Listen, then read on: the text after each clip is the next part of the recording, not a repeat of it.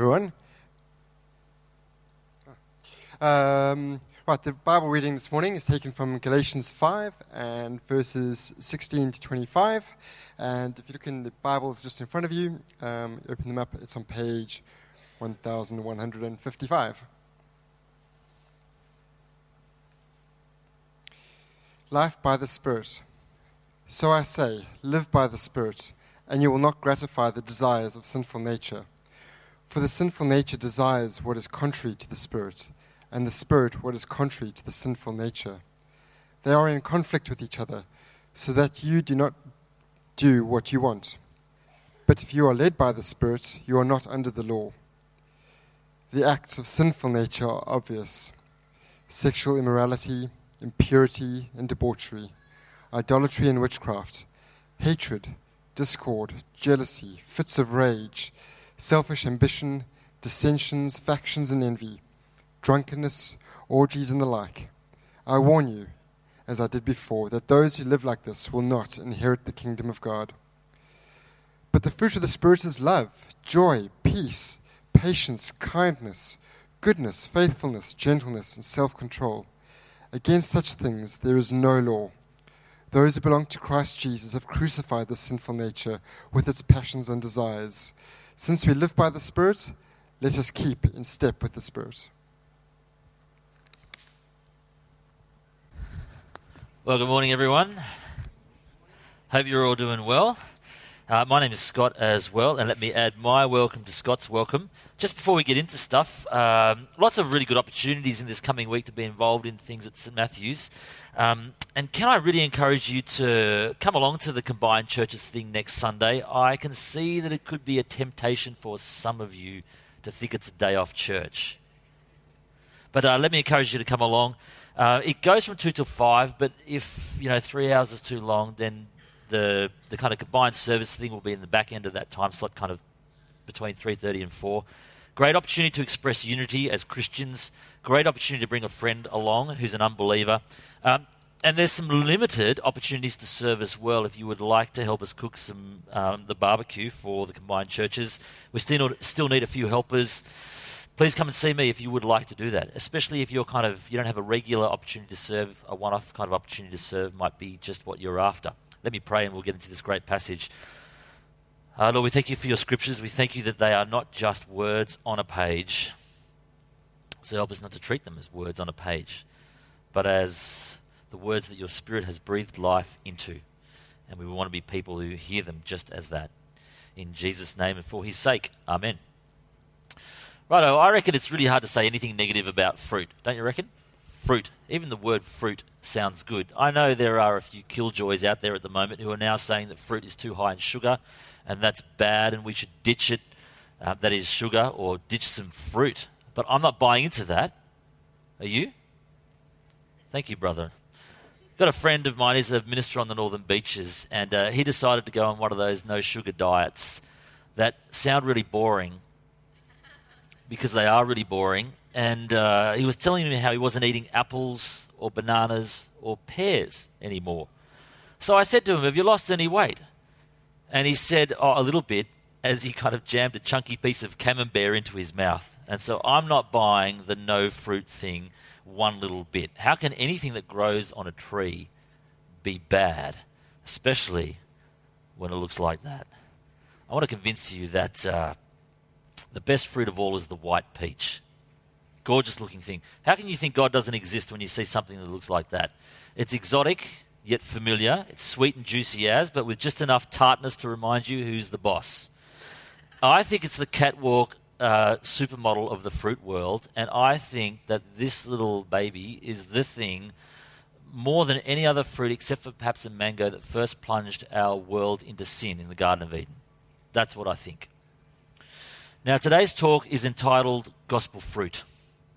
It's from Galatians 5, and Galatians 5 is most well known for those two verses that talk about the fruit of the Spirit but though this part of Galatians is about fruit, it's not mostly about fruit. In actual fact, it's mostly about a battle. You might be thinking that is so typical of you Christians. Like, even when you're meant to be talking about something nice like fruit, you want to talk about something nasty like battle. But actually, there is a connection The fruit emerges in us only if we take the battle seriously. And we're going to see how that connection works in a moment. But so far in this neat little letter from the Apostle Paul to the Galatian Christians, we've discovered how the gospel of Jesus brings justification. That is, it declares us right or innocent before God through faith, not through our own human efforts or striving. We've seen how the gospel or the good news about Jesus turns us from slaves to the law into sons and heirs and children of our Heavenly Father. We've seen how the gospel entitles us to the gift of the Holy Spirit. That is God, or who is God, I should say, living in us. And last week we saw how the gospel brings freedom. That freedom stands in jeopardy of being hijacked by slavery to our human efforts. That's what we focused most on last week. But that freedom can also degenerate quite easily into sinful indulgence, and that's what we're going to focus on today. And so, firstly, then, there is a battle raging between the spirit and the sinful nature within all Christians. There's kind of this internal uh, combat between the sinful nature we were born with and the Holy Spirit who has taken up residence in our spirits. Let's see how the Apostle Paul speaks of it in verses 16 and 17, either in your Bibles or up here. Paul says, So I say, live by the Spirit, and you will not gratify the desires of the sinful nature, for the sinful nature desires what is contrary to the Spirit, and the Spirit what is contrary to the sinful nature. They're in conflict with each other, so that you do not do what you want.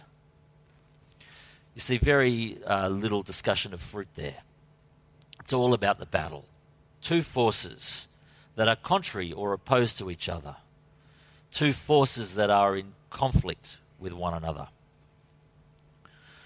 Got a friend of mine, he's a terrific Christian guy. He's a colonel in the Australian Army. He's got this picture that hangs above his wall in his living room.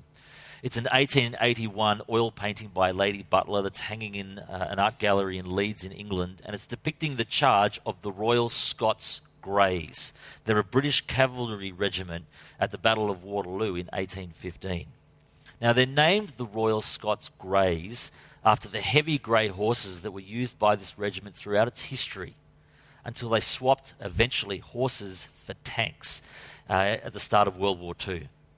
200 men, 224 of the grey horses were killed or wounded during the charge that is depicted in this painting. In other words, it was on. Now, the battle that is raging in Galatians 5 is on as well, but it rages internally not externally like in this picture. But that doesn't make it any less real, doesn't make it any less fierce. Just because we cannot see blood, it doesn't mean there's not a fight on.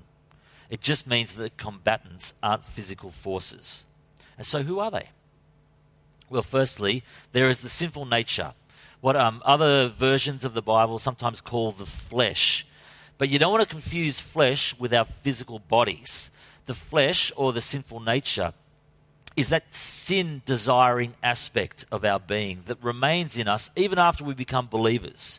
We're born with it, we inherit it from our first father, Adam, and we've been gladly operating out of it since birth. And a remnant of it remains within us even after we turn to Christ.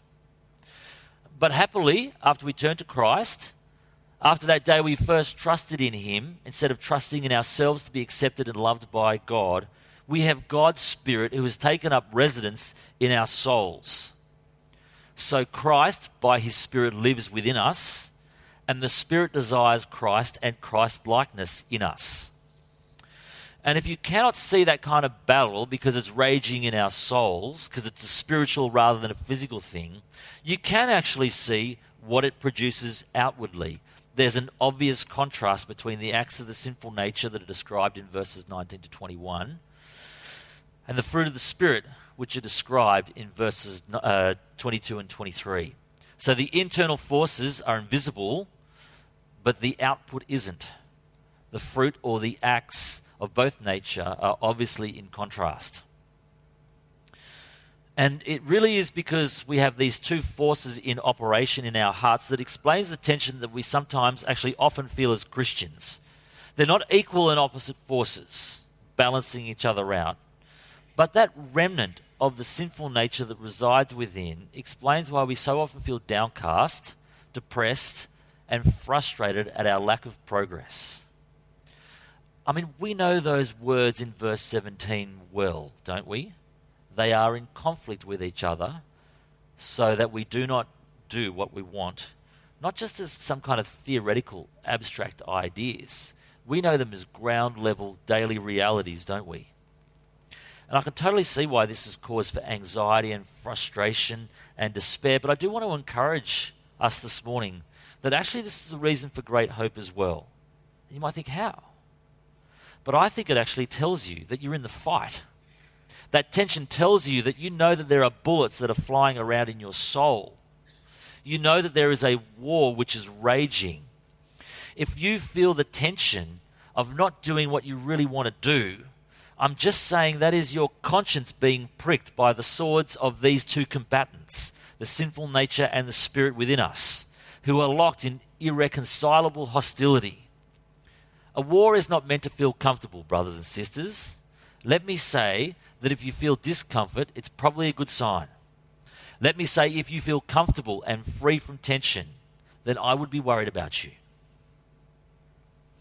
But the second reason why I think that tension and that frustration is actually a cause for hope, or at least it can be, is that it reminds us that what we really want to do is exactly what God's Spirit wants us to do. In other words, the tension only exists because there is a remnant of our sinful nature that interrupts what our best selves now earnestly desire us to do. It ought to be an encouragement, really, that we really want to do the right thing more than a discouragement that we often don't, while there is this battle raging. And of course, brothers and sisters, this battle will not rage forever. We will be blissfully delivered from whatever is left of our sinful nature when Jesus returns. And when the sinful nature is purged from within us, evicted like a bad tenant. So there is a conflict between the sinful nature that remains and the Holy Spirit who has most assuredly made his home in our souls. We do not always do what we want, but that means at least that what we want to do is the same very good things that the Spirit is working in us. So take heart, is all I'm saying. But I also would say take action. Take heart, take action. And secondly, for today, we live by the Spirit by crucifying not only our sinful behaviors, but also the deep motivations and desires of the sinful nature. We crucify the sinful nature with its passions and desires. And I reckon this little bit is really interesting because as a minister, there is a big part of me, like basically all of me, that just wants to jump to external kind of actions and behavior. Why aren't our people more committed, I might say? Being regular used to mean coming twice a Sunday, now it means twice a month. Why aren't our people more joyful in their singing? For goodness sakes, why don't they laugh at my jokes more? You know, we're always jumping to externals, and I don't think I'm alone in this. I think all of us jump to just the external, observable actions and behaviors.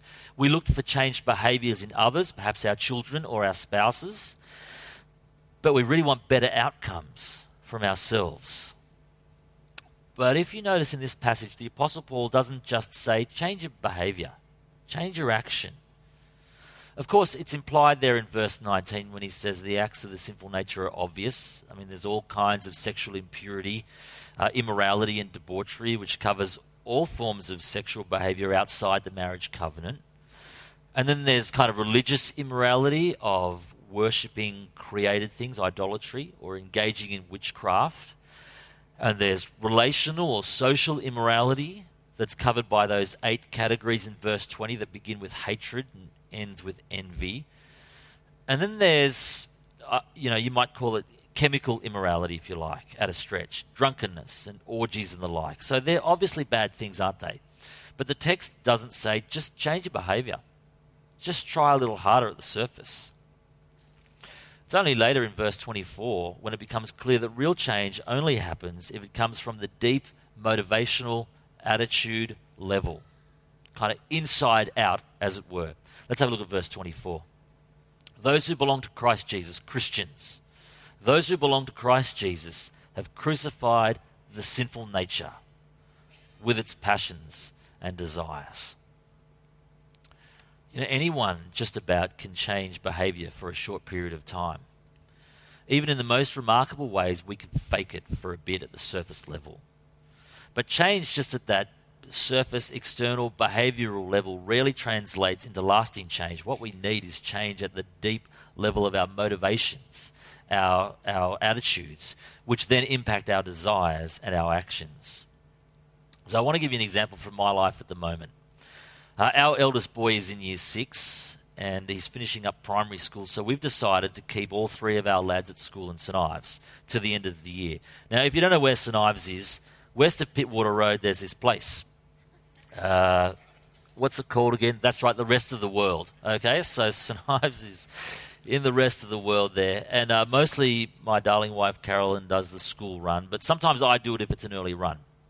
So St Ives is up on the North Shore in the rest of the world, about a half hour up the hill on a good run. When I drive the boys up early and then turn around right away to come back down to Manly, I've realised that I sit in traffic for two hours straight. So by the time I reach the office after two hours straight in traffic, I'm pretty cranky. Sometimes people in the office say, Scott, you've got your stressed face on.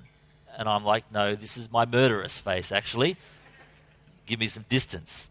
Now, the question is, why am I so annoyed? And what should I actually do about it? Well, I could just change at the behavioral level. I could. I could be more patient, Scott. Listen to classical music. Uh, buy one of those CDs with the sound of the ocean lapping or the sounds of the rainforest. But that's not going to bring about lasting change. I'm just mucking around at that external behavioral level. Actually, I think my fits of rage arise because I feel like I'm too important and my work is too important to be interrupted by bad traffic for so long. I'm entitled to a better run. I'm entitled to a quicker commute because my work and really myself are that important. See, it's actually called pride at that deep level. And I need to deal with that pride and that entitlement at the deep level rather than just tinkering around at the surface. And to do that, I need to remember that I'm considered important enough by God for him to send his son to rescue me from sin, death, and the devil.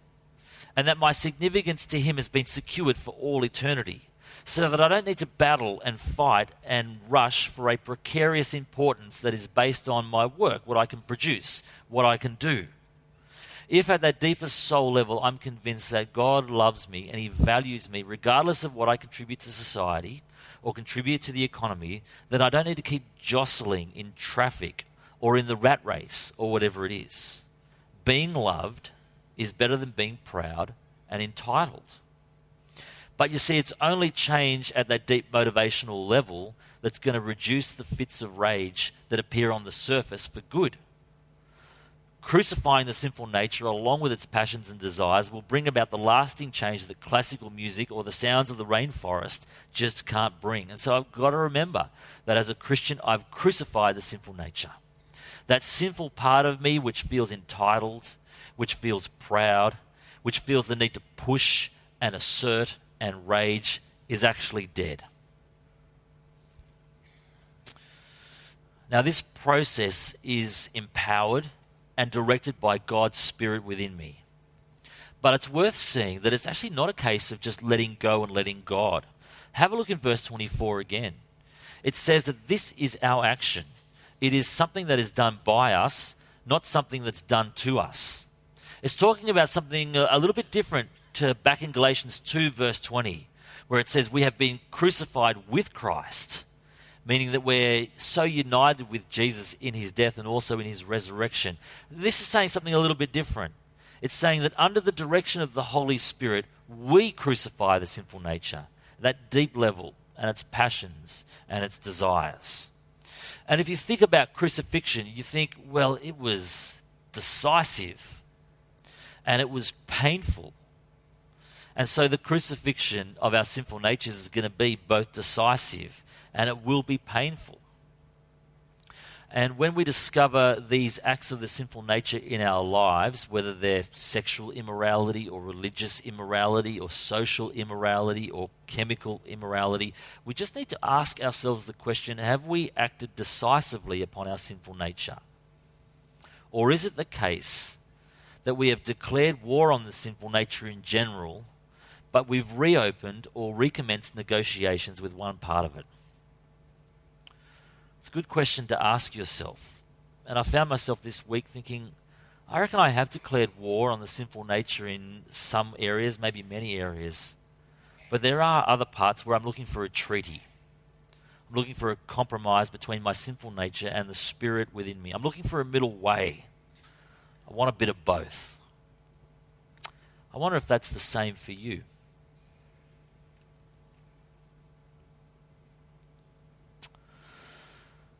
Thirdly, uh, this conflict between the sinful nature and God's great spirit who lives in our spirits. Uh, in this conflict, we keep in step with the spirit, bearing his fruit. To live by the Spirit means to keep in step with the Spirit, and that will result in us bearing fruit of the Spirit. Let's have a look at verses 22 to 25. But the fruit of the Spirit is love, joy, peace, patience, kindness, goodness, faithfulness, gentleness, self control. Against such things there is no law. Then down to verse 25. Since we live by the Spirit, let us keep in step with the Spirit. Paul, at the very beginning of the passage, verse 16, he started by encouraging us that if we live by the Spirit, we won't gratify the desires of the sinful nature. Not meaning that it's impossible to give into those temptations. Clearly, it's possible because he says, you know, often we do not do what we want to do. It's not impossible, but it's inappropriate now that we have God's Spirit, God's presence within us. And then he showed us that the way to not gratify the desires of the sinful nature is not just to try harder at that surface level, but to remember that we have crucified the sinful nature, as painful and as decisive as that may be, at that deep motivational level. But the last part of the equation is to keep in step with the Spirit, or some versions say to walk in the Spirit. And I want you to cast your mind back to when you were a kid and you're at the beach and you saw a set of footprints running along the beach in the same direction you were. Like this, I guess. Maybe the footprints weren't quite as big. But I want to ask you do you remember what you did when you saw footprints like that? Because I reckon automatically we try to put our footprints in the footsteps of the one who had gone before us. Didn't you do that? I reckon you did that. Now, if it was a tall adult who had gone before you, that might have been a bit tricky. But in most cases, I reckon you'd be able to do it. Put your footprint in the footsteps of the one who had gone before you. And that really is the picture that we have here in Galatians working from this uh, deep level to the surface level, from the inside to the outside, is a process that is both empowered by the Holy Spirit, who whispers to our souls that we are deeply loved by God, and it's also directed by Him as He prods our minds through the Word in Scripture, through His people, and through His prompting. He directs us in this inside out godliness in those ways through His Word, through His people, and through His prompting. And so we keep in step with the Spirit, in His footsteps, so to speak, by listening to Him and obeying Him. So we're not doing this on our own. The Spirit within us is leading and directing and prompting us. We are well and truly a part of the process, we're active in it. You might say, well, how much is the work of the Spirit? And how much is our work? Well, have a look in your Bibles, verse 18. It says, We're led by the Spirit. Now, that's passive. But in verse 25, it says, Keep in step with the Spirit, which is active.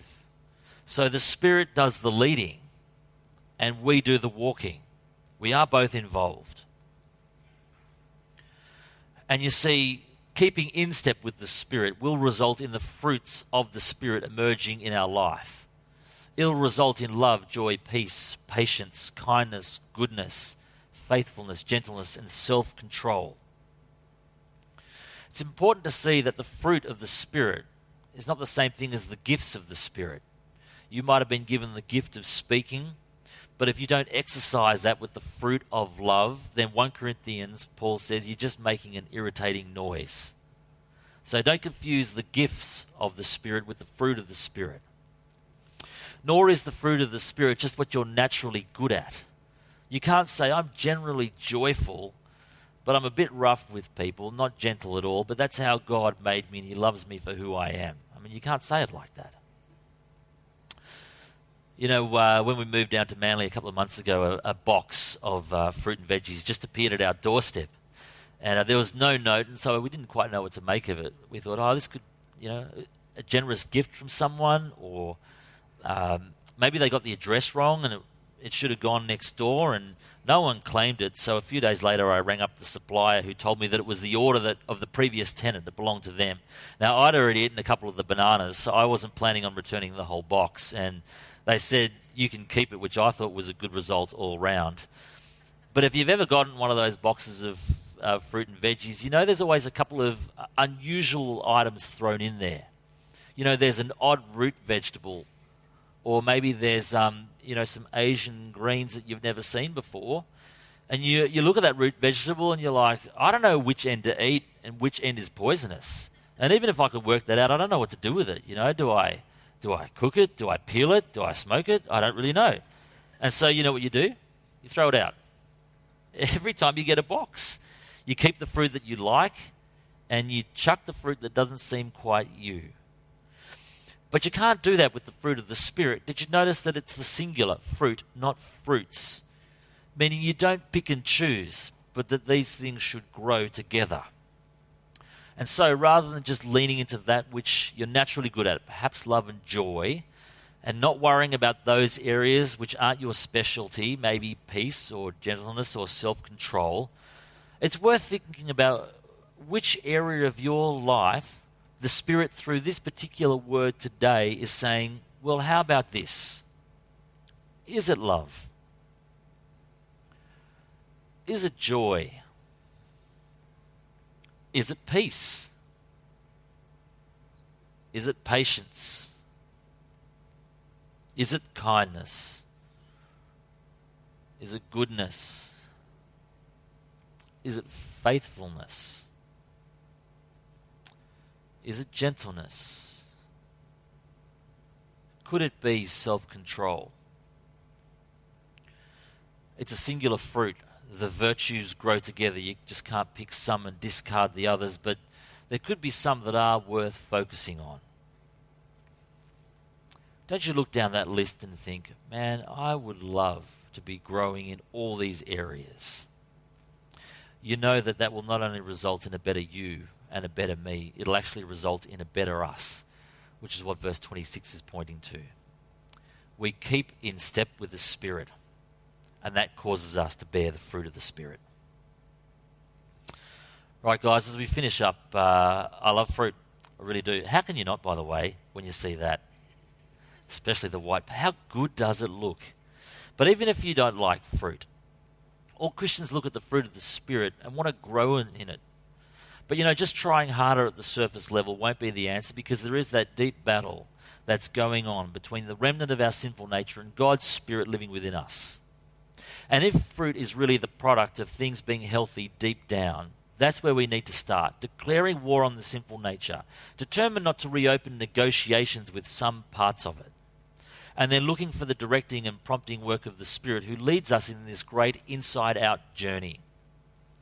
And so to finish with the words of the Apostle Paul here So I say, live by the Spirit, and you won't gratify the desires of the sinful nature as since we live by the Spirit, let us keep in step with the Spirit.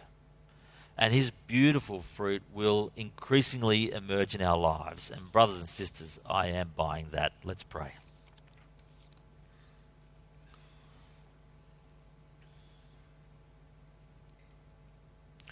Dear Heavenly Father, we do thank you for these words. Uh, we recognize that there is a battle on between what's left of the sinful nature within us and your great spirit living within us so that we often don't do what we really want to do. And Lord, that often causes us despair and frustration. Let it this morning cause us hope as well, as we realize there's stuff going on that we really want to do. And Lord, we also uh, pray that you would give us the, the determination, having crucified the sinful nature, not to reopen and recommence negotiations with it. And to listen and look for the leading and prompting of your Spirit through your word, through your people, uh, through his prompting, that we might keep in step with the Spirit and bear his fruit For the glory of Jesus, we pray these things. Amen.